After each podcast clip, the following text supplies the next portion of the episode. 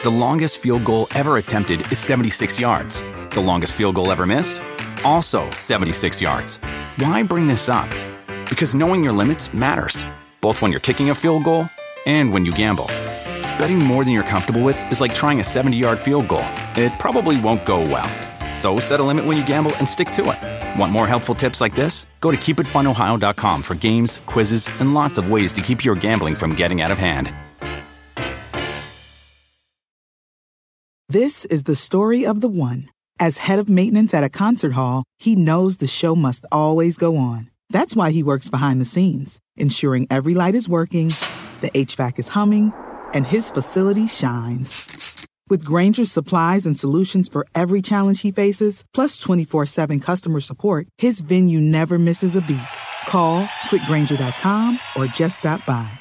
Granger, for the ones who get it done.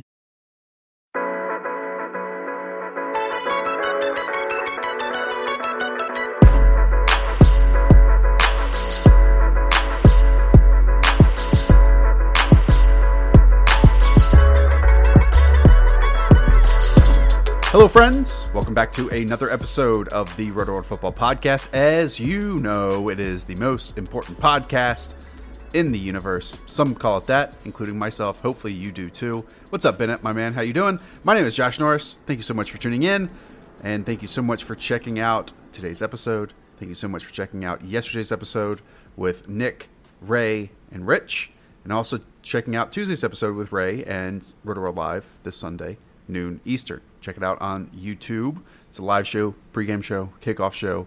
One you actually enjoy. It's fun. Come join us. Noon Eastern. Okay, coming up in a little bit, about 15 minutes, we've got Roto Pat pick on his rankings. Um, Pat, as you know, has all the rankings up on Roto World, and it's you know fun for me to get a little bit of an edge and uh, get a little mean and make him defend his stuff. But first up, it's Evan Silva. Evan writes the matchups column up at Roto World. Did you get snow today? Yes, we did. Yes, we did. Absolutely. Yeah. Were you were you into snow as a kid? Because you, Yeah, you had siblings around your age, right? You still had. You still do. I was absolutely into snow and uh, you know getting on the sleds and riding down the big hills. We would go to the biggest hills Yep. and we would ride down and we would say, you know, parents stay home. Yep. We were gonna go by ourselves. You know, I had a group of. I grew up like in my early years in uh, uh, Arlington, Virginia. Uh, me and my buddies would go to the biggest hills in Arlington, Virginia, and there were a lot of them. I mean, hey, go to the you know Appalachian areas. I mean, there are a lot of big hills in Arlington, Virginia, and uh, we would not want our parents to go there, and we would go down all of them really, really fast. And that was you know that was a great time in my life for sure. Yeah. I mean, skipping not skipping school, missing school because of snow. There. I mean, that might have been one of the best feelings ever as a kid. Okay, let's move on, Evan. Time to talk about a few players, matchups that you have your eye on this weekend. First up in the Detroit Lions against the Carolina Panthers game. A game, let me find it here for you 51 over under, with the Panthers as four point favorites on the road. Let's talk about Kerryon Johnson, uh, Evan. He's had a number of big games this season. We know that the Lions as a whole, their goal is to run the football. Um, and it's not like this Panthers defense is one that we should respect at all. Yeah, there have been two defenses in the NFL that I think have been the most disappointing to me, and the, number one is the Bengals, but that's by like a long shot. Like the Bengals have a legitimately bad defense, and um, it's tough for me to explain. And you know what? That's why coaches get fired. You know, and we just saw Teryl Austin lose his job over it. Uh, but to me, the Panthers uh, are number two in terms of uh, most disappointing defenses. They're allowing 4.36 yards per carry to opposing running backs. Uh, they have allowed over 100 rushing yards in two of the past three games. Kerryon Johnson, so he's been very up and down uh, in large. You know, he kind of goes as the Lions' offense goes. But last week he actually overcame how the Lions' offense went because the Lions' offense was just trash against the Bears, but they stuck with them. Uh, and one of the biggest concerns with uh, on Johnson was the return of Theo Riddick. However, Theo Riddick is playing slot receiver for the Lions right now. And by the way, if you have Theo Riddick in the PPR league, he's a great flex play. this week because yep. Marvin Jones is not going to play. Right. They have on Johnson and Theo Riddick, and that's it. And the Panthers haven't been great against slot receivers as a whole. Like awful. Awful. Oh, awful. Yeah, I mean, I was trying to be kind, but yes, they, they've been very bad against it. Tyler Boyd went off against him. Juju on that night that you called it, uh, he went off against them. Adam Humphries had eight for 82 against and. And Sterling Shepard.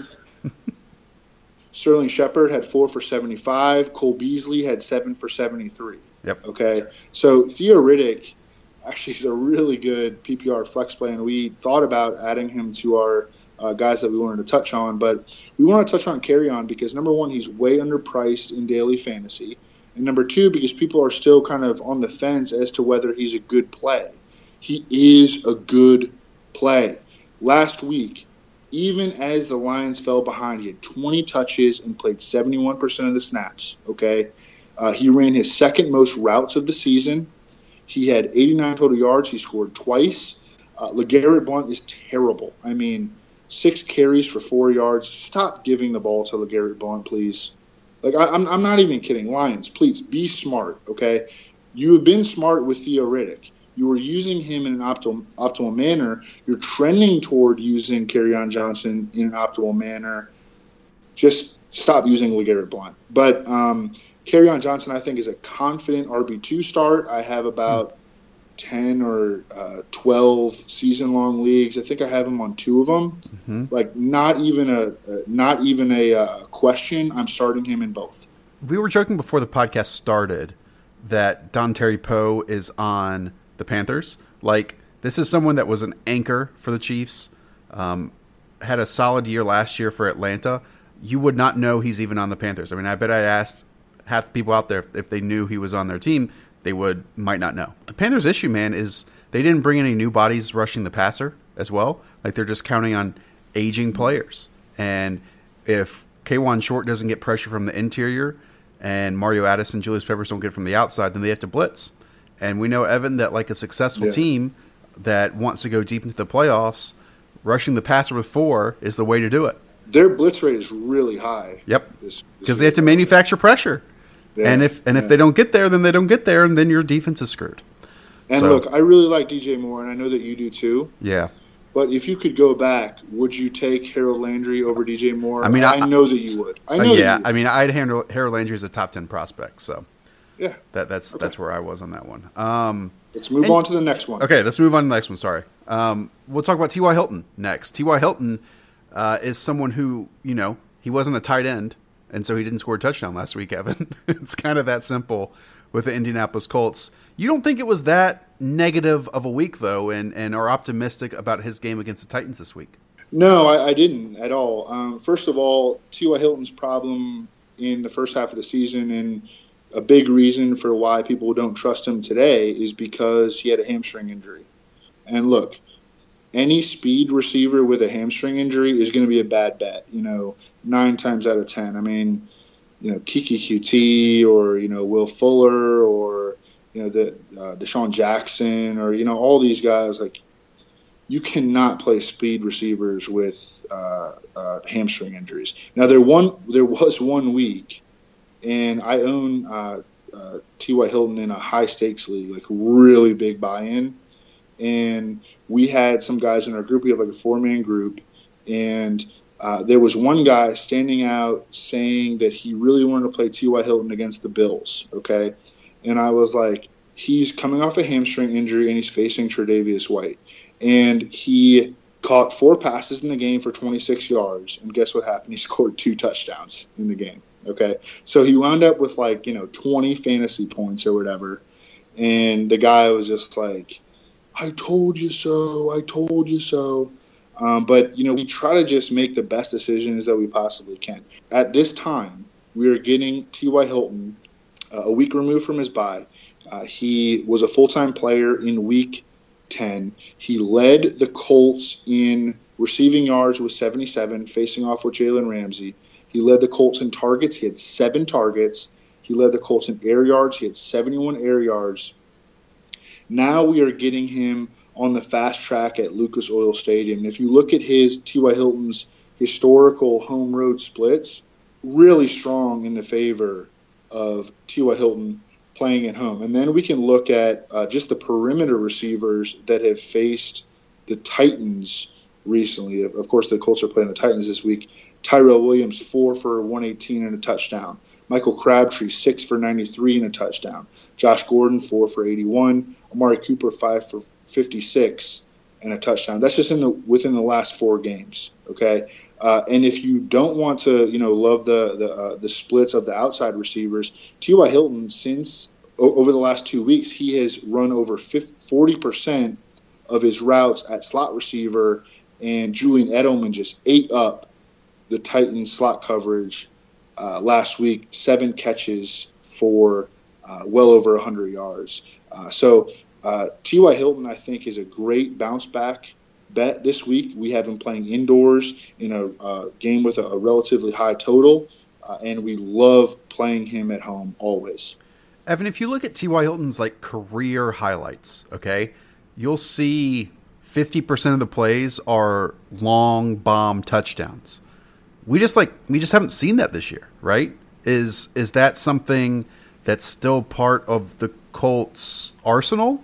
Or will it have to be a Justin who have to win in different ways? He's been nursing a hamstring injury. Okay. I mean, that's I think that's the best. You know, we're not going to get T.Y. Hilton getting like games where he gets 14 targets anymore because hey, they have Eric Ebron, they have um, Jack Doyle, they have Mo Alie-Cox, who you know laugh at all you want. The dude is like one of the most athletic dudes in the NFL. Dontrelle Inman, um, you know Marlon Mack. Actually, Andrew Luck's passing volume. So in weeks one through seven, he led the NFL in pass attempts, and ever since, his pass attempts are way down. So we are not going to be getting 14 target T.Y. Hilton anymore. We are going to be getting him in the six to eight target range, and when we can get him at a relatively cheap cost in a good spot, which this is, I think we play him. Is there anything you want to say about the Colts offensive line, a team that hasn't allowed a sack in four games, which is I mean, just from a yeah. year or two ago, just like maybe one of the most amazing turnarounds in the NFL. Yeah, I have a lot to say about the Colts offensive line. First of all, if you just look at what they've invested into their offensive line, they use a first round pick on their left tackle, Anthony Castonzo. They also signed him to a big extension under Ryan Grigson. Uh, left guard, Quenton Nelson, they use a number six overall pick on this dude. He's a bad. He's a bad boy. He's a bad. He's bad a boy. bad boy. he's a. He's going to be coal in his stocking, right? I love Quenton Nelson. Um, at center, they use a number 18 overall pick on yep. Ryan Kelly, uh, and he dealt with like concussions, like a scary, scary kind of uh, stuff early in his career. But he's healthy now and he's he's balling. Uh, at right guard, well, let's we, we will save right guard for for last. Uh, at right tackle, Braden Smith, drafted by Chris Ballard, number 37 overall out of, I believe, Auburn. Is that correct? Yes. Yes, yes. And he was a, uh, I believe he was a guard at Auburn. Um, he might have been a, played some tackle too there, but I'm, I do not know if like tackles is, and you might know this better. I don't know if he was viewed as a tackle by many teams. Let's put it that way. I think that's the best way to put it. I think that's the best way to put it. Anyways, so we've established that four of their offensive line starters were top 40 picks in the NFL draft. Do you know who starter number five was? Is? Is it going to be Joe Haeg? Um, it may be at some point, but right now it's Mark Glowinski. Oh, there we go. Do Mark, you Mark remember Glowinski, much about Mark Glowinski? I believe he went to. Did he go to West Virginia? Did he? Yes, he did. And was yes, he, he with the Seahawks? Yes, he was. There we go. A, a why did um, they Why did they take him? Athlete, athlete. Bingo, bingo. And uh, who was unable to develop him? That guy that's up and attached to Jon Gruden's hip up in Oakland. How do you know all this stuff, Josh? It's, I mean, uh, so, the... anyways, Chris Ballard grabs Mark Glowinski off of waivers right. last December. Okay, which is really smart. First of all, you get the entire rookie contract that Mark Glowinski signed with uh, the Seahawks, which is just base, you know, minimum base salaries, just for you know four years. Okay, you also put him in your system for the entire offseason. You bring him to your uh, your April uh, off-season conditioning program.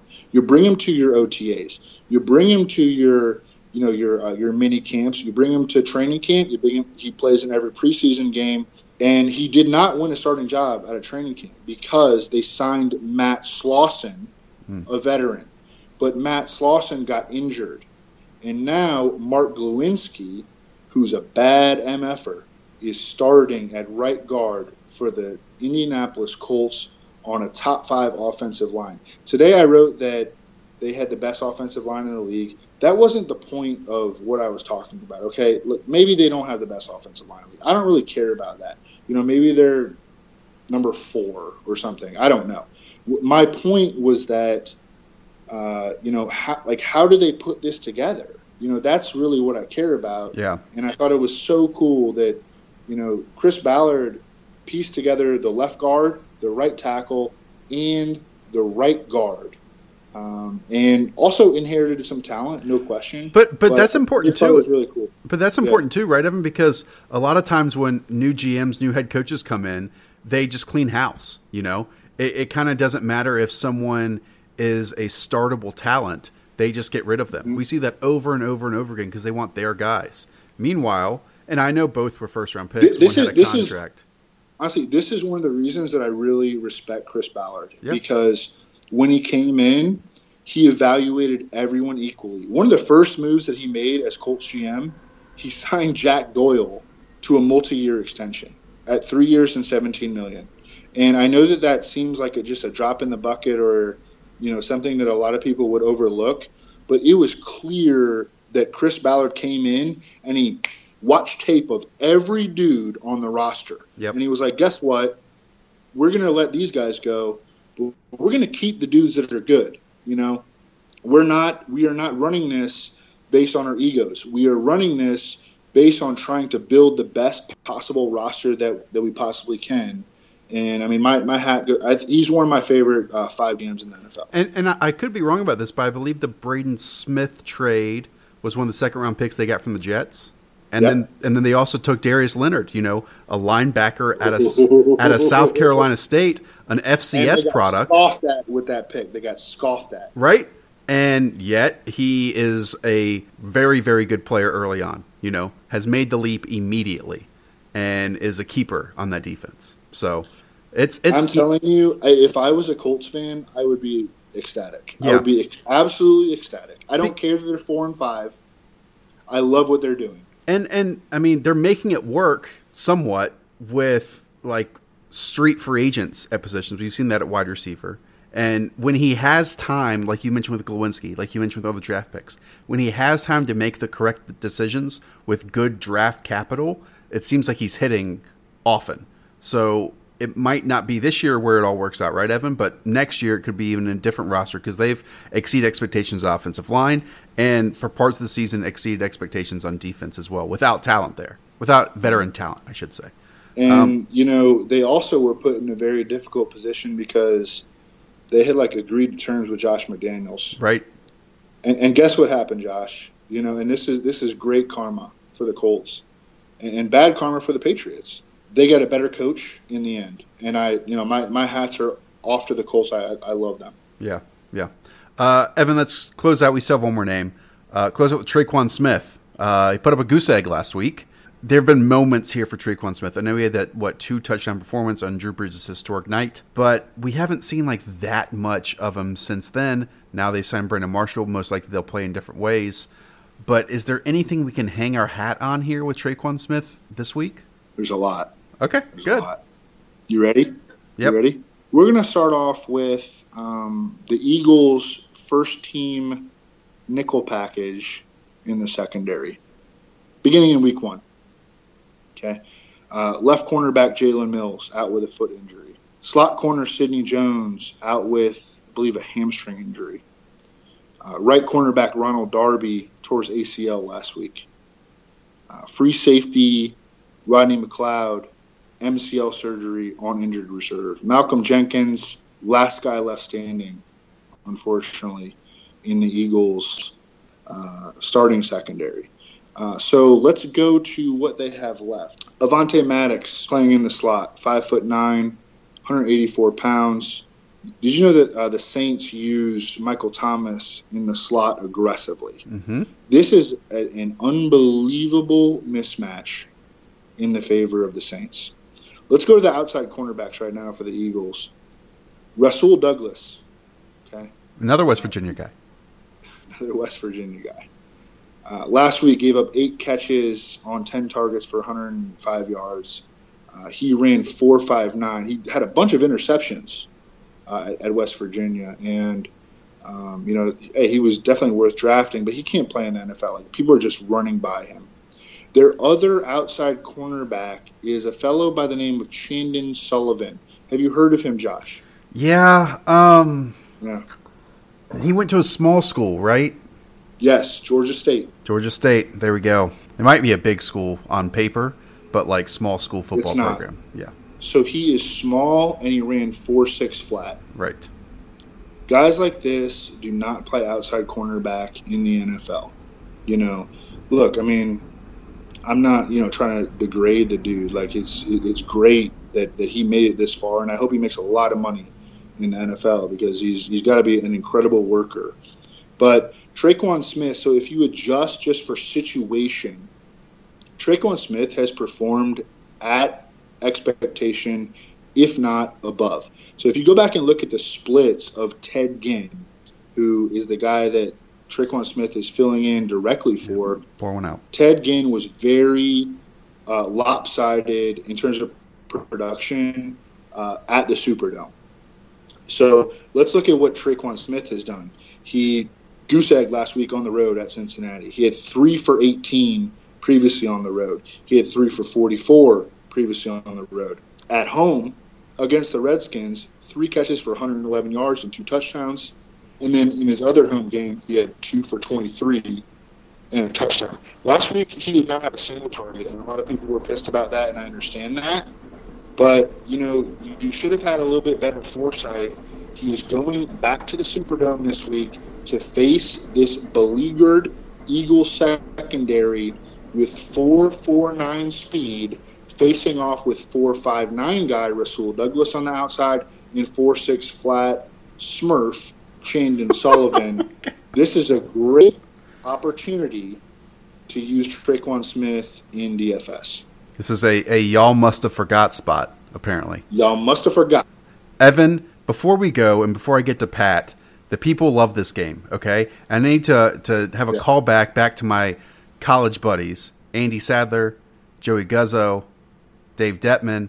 We played this game called Who Has the Remote, okay? Where we try to think of like the most random person that played the, in the NFL and and that guy has the remote. So you kind of go around the room, yada yada. It's not that fun of a game, but you get the gist. Evan, since we just talked about Tre'Quan Smith, since we just talked about the Saints, give me a random Saints player that enters your brain, not named Marquise Colston, because we just covered him, obviously. Devery Henderson is too easy. No, that's a great one. No, it's not. It's a great one. It's big plays. Oh, oh, oh. oh there's so many good ones. Pierre Thomas, Kyrie Robinson. Oh, Pierre Thomas is a fantastic one. You remember everyone was like, "Oh, I can't wait for Pierre Thomas to sign with the Patriots," and Yeah, like, right. and then it just never no happened. No one even signed him. right, right. And coming up right after this break, we have Rotopat. So stick with us, my friends. Thank you for tuning in at this midpoint of the episode. And because of that, I need to talk to you about draft.com. And specifically, before we move any further, go to draft.com slash rotoworld, or when you download the app on the App Store or Google Play, enter promo code rotoworld because with a entry deposit, you get a free $3 entry. That's what I'm telling you. You get something for free. Do you like NFL? Do you like NBA? Do you like NHL, golf, MLB when it comes to pass? Yes, you can use draft.com to win money. And it's not it's different than any other DFS platform you use because instead of salary caps, you just draft. It's your favorite part, right? And that's why we use it during the summer for best ball leagues as well. Again, draft.com slash rotoworld or enter promo code rotoworld for a three a free $3 entry. Now it is time for Roto Pat. Patrick Daugherty, my friend, it snowed today. You got some as well? We did. Uh, I'm not going to say anything about the changing climate, but the past few years we had had very mild Novembers here in the state of Missouri. and now all of a sudden we're getting like six to eight inches of snow. And uh, really, all I really ask of this is I just want it to make up its mind, um, and just like stick with that, and then barrel in that direction. Um, how, how, does Amelia do in the snow? Is she allowed? Well, she is, Josh. It's funny you ask. Um, there was a she'd had no snow clothes that fit anymore, but uh, Grandma, Grandma Terry, as she's known nice. around here, uh, arrived last night with basically an entire new. It appeared she bought an entire store section worth of snow, snow clothes, and so my daughter was quite well fitted to play in the snow today, and uh, that she did. Um, was she named at all for Amelia Earhart? No, uh, that, I think maybe that's honestly how we, we, came up with the name. It's it's kind of like a popular name right now too. Oh, but oh, is it? What, I'm not up to date. A little, it's it's, it's a little back in vogue. Okay. When we were like workshopping names, I was just like going through like famous Americans like Amelia Earhart and Eleanor Roosevelt, that sort of thing. And um, we both like the name Amelia. So she was not not an inspiration, but she is not named for uh, Amelia Earhart. Got it. Um, okay, Pat. My wife's family is kind of an aviation family too. Kind of that, so uh, I'm just derailing the podcast. No, no, no, no. I, yeah. I, I actually find names super interesting. Um, by the way, did you see that your namesake, not your namesake necessarily, but Bennett, our number one fan, did you see that video? I did. There's a few people that asked me if that was my child. Wow. Uh, for those of you who do not know, my son is named Bennett. Oh, I did. Um, I did but, know that, but I forgot. Yeah, this is a different Bennett. We just have a lot of Bennetts yes. here, Pat. I had a few people ask me if that was somehow my Bennett. I don't know if they were kidding or not, but uh, yeah, not my son. You but my son, is it a my, good four, my four month old son is named Bennett. Is it a good or a bad thing that no one asked me if that was my child? Like they don't think I'm responsible enough to have children. I guess. Um, and all all I do now is have kids, so we're just like the total opposite. You, Reeves, and Philip Rivers. That's it. Yeah, and uh, don't forget Crow. Yeah, I wasn't going to go there, but you did. Okay, Pat. Uh, let's talk about football. We're not talking about Philip Rivers, but we are going to talk about your rankings, which are up on rotoworld.com right now. Go and check them out. I get to pick on them each and every week. I'm a nice guy, but I'll have a little bit of an edge here, Pat. Okay. We're going to start with Leonard Fournette as running back 11. Leonard Fournette returned last week. Um, he put up startable numbers, right? Because he got in the end zone. But other than that, Pat, 2.2 yards per carry. I mean, I joked about it prior to the season that I was excited to draft Leonard Fournette because uh, I knew he was going to get 3.5 yards in a cloud of dust and find the end zone and maybe chalk up a few big plays. But um, Pat, unless he finds the end zone, it kind of seems like he's boom or bust.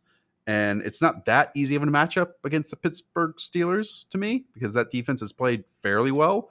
And 2.2 yards a carry, that's certainly low for a high ranked running back at running back 11. It's really bad, Josh. It's, it's actually quite quite bad. Um, it's just he gets so many opportunities to boom or bust. Uh, they probably should not have given Leonard Fournette the ball 29 times last week, especially since they went out and made a midseason acquisition of Carlos Hyde, where they could have like a pretty good rotation, three back rotation going with Leonard, Carlos, and TJ Yeldon. But uh, the Jags this year have kind of been all about like doubling and like tripling down on bad plans. And one of those bad plans is to continue to run Leonard Fournette as many times as possible. And uh, quite likely, probably not at 100% health, but I just don't see any reason for their plan to change this week. And if you're getting, you know, 20, even if you're getting 22 to 24 touches, that's almost like automatic RB1 territory. And like if you're getting 25 to 30, you just can't it doesn't really matter what the YPC is. You have to treat that player as a guy in the RB one, RB two borderline, and uh, so it's just all about the the crazy usage. Uh, I wouldn't do it. It's what they're doing, and so I have to I have to respect that with my rankings. How many attempts would it take you to get two point two yards? Wait, so like uh you're saying if I is currently constituted, like if you if, if you I was, up seven yards behind the quarterback in shot and, and behind under center, and his name was Blake Bortles, and you were wearing this oversized number twenty seven jersey, and on the snap you ran up and got the football. How many attempts would it take you to get two point two yards, or would it just probably only two play after negative play after negative play? No, I bet two or three. Uh, we could do like a lot of motion, have like uh Marquise Lee's hurt, but uh, I was gonna say have Marquise Lee like going in motion, okay. like just have like all these like wide like wide receivers just running crazy pre-snap uh, patterns and uh, just confuse the defense and give me the ball in a read I, option. I think after two or three plays, we could get 2.2 yards. I, I thought you were going to say that you were the jet sweep kind of guy. Like that that was you. You're the lateral quickness, speed off well, the edge. We have to I've been made fun of a few times around here before by I've said that I am basically Christian McCaffrey's size. um, I'm certainly not Christian McCaffrey's level of athlete, but uh, you know, if Christian McCaffrey can do it, I bet I could get 2.2 yards after I'd say two or three carries. Motion would probably be actually maybe the worst thing to do because those are the kind of plays that can get really, really, really blown up. But that's what I would request. That's what that would be my plan. Okay, Pat, let's keep it going with another running back, Marlon Mack. Marlon Mack had two great weeks, right? Like 120, 130. Three great weeks. Was it three? I thought it was two. Three great weeks at a 89 rushing yard performance, 126 and 132. Okay, fine. Whatever. Three weeks. He averaged almost eight yards per okay. carry in that Okay, game. those final two were against Oakland and Buffalo, right? Two trash teams. Okay, maybe the two most trash in the league other than the Jets. Uh, the third was also against the Jets. Okay, there we go. so all three were against probably the three worst teams in the league. Okay. Um, then he faces a quality true. team, correct? uh, with the Jacksonville Jaguars and is held to very little. So, and I know four games is a small sample size, and three were successful and one was not. But here with Marlon Mack, Pat, could we look at someone and infer that he's a matchup dependent, game script dependent style runner? And now against Tennessee, who's only allowed 53 rushing yards on average over the last three games, running back 14 seems kind of high, and that's where you have him. I mean, one thing good players do is take advantage of bad matchups. I feel like you can't. The fact that Marlon Mack hit three bad matchups out of the park uh, isn't like a negative to me. I mean, I can understand why you would look at it that way, obviously, but to me, that's just uh, the sign of a good player that he's doing what he should do in those bad matchups, and a sign that he could have good games in tough matchups. And it is a very tough matchup. Um, it's not. Uh, the, the Titans are pretty tough against the run, actually, but you know, he's a two point home favorites. Uh, he's running behind an offensive line that's like paving rushing lanes. So that, that kind of plays into it. So you like the home favorite, you like the the strong offensive line, and uh, it's kind of too like a lot of these rankings are always kind of the product of who else, who like who are the other options. Like I guess you could argue I could have, you could certainly argue I could have Dion Lewis ahead of Marlon Mack, but that, you know that's still for however great Dion Lewis's usage has been, it's still a two back backfield you have Mark Ingram in a two back backfield. That's a high scoring game, but Eagles tough run defense. Uh, you have Tevin Coleman, who hasn't really done anything all year, one good game. You've got the Dalvin Cook uncertainty against the Bears. You have Kerryon Johnson in the three man rotation. You have Adrian Peterson running behind the injury ruined offensive line. So it's not just about Marlon Mack, it's also about the people behind him. And it's just Marlon Mack has very valid questions, which you raised but I'm just more comfortable with his questions than the players behind him. Is kind of what it boils down to. You. I've actually been surprised by how like the numbers of the Titans defense. You know, um, like I think Reeves wrote in the worksheet they've only allowed 1.7 offensive touchdowns per game, which is nothing. Even yeah. though like we see Malcolm Butler burn like every single game for a big play. I know it is. It is a little incongruent. And Logan Ryan, you know, and just not anyone's idea of an elite yeah. corner either. But yeah, they have uh they've they bring in the box scores. Um, even if you the eye test, you see people just sprinting by Malcolm Butler. Okay, let's move on to Kenny Golladay. Uh, okay, talk about good and bad games here. Uh, week seven, two catches, 37 yards on two targets. Week eight, one catch, 12 yards on one target. Uh, the next game, three catches, 46 yards on four targets. Pat, he finally blew up last week, I guess with six catches, 78 yards, and a touchdown on 13 targets. But like that Lions Bears game was the mother of all garbage time performances. I mean, the Lions were done at halftime, and then they just threw the ball as much as they could in the second half, and that was even without Marvin Jones. Now, I know that your ranking of wide receiver 18 here with Golladay is also dependent on Marvin Jones, but in that he might even move up if Marvin Jones doesn't play. Pat, to me, wide receiver 18 is super aggressive for a player that's basically had – one usable game in four games. Well, we better get used to it because, like you said, he's probably going to go higher. Uh, Marvin Jones did not practice Wednesday or Thursday. Uh, today is Friday. Um, be all important for Marvin Jones's status. Uh, I'm, the Golladay thing, it's just, yeah, I don't know what's going on because it didn't happen for him even in the first game of the post Golden Tate era. And it wasn't happening for him last week until Marvin Jones got hurt. I believe I read in the worksheet that eight of his 13 targets came in the fourth quarter after Marvin Jones was hurt. So you've got a lot of bad mojo with Kenny Golladay, but just it's never made any sense. You know, the the the, the usage through the first seven quarters of the post Golden Tate uh, era was like so inane that like they almost have no choice but to change it. And you know, I'm pretty sure their hand will be forced, and Marvin Jones will sit. Um, but yeah, I just the usage has to go up. I, it's just kind of baffling that it hasn't. And yeah, if Marvin Jones is out, uh, you could see some James Bradberry. He's he, you know he runs hot or cold. You know a lot about the Panthers, obviously. Uh, not a particularly foreboding right. matchup. Could be uh, kind of an interesting matchup, but uh, just the Lions have to use him, and we know he's a good player. And Marvin Jones is probably going to be out, so he's going to be a wide receiver too this week. Even though he's got like more, he's got like a season's worth of bad mojo going for him. Basically, did any of that make sense? No, it did. If you're listening to the podcast, what, what's you're listening to the podcast? Tweet and tell me if that made sense. do you ever listen back to the podcast? Very rarely. Okay. I do um, everyone because you know my listen. You're you're a perfectionist. Yeah, I guess I am. I do that with videos too.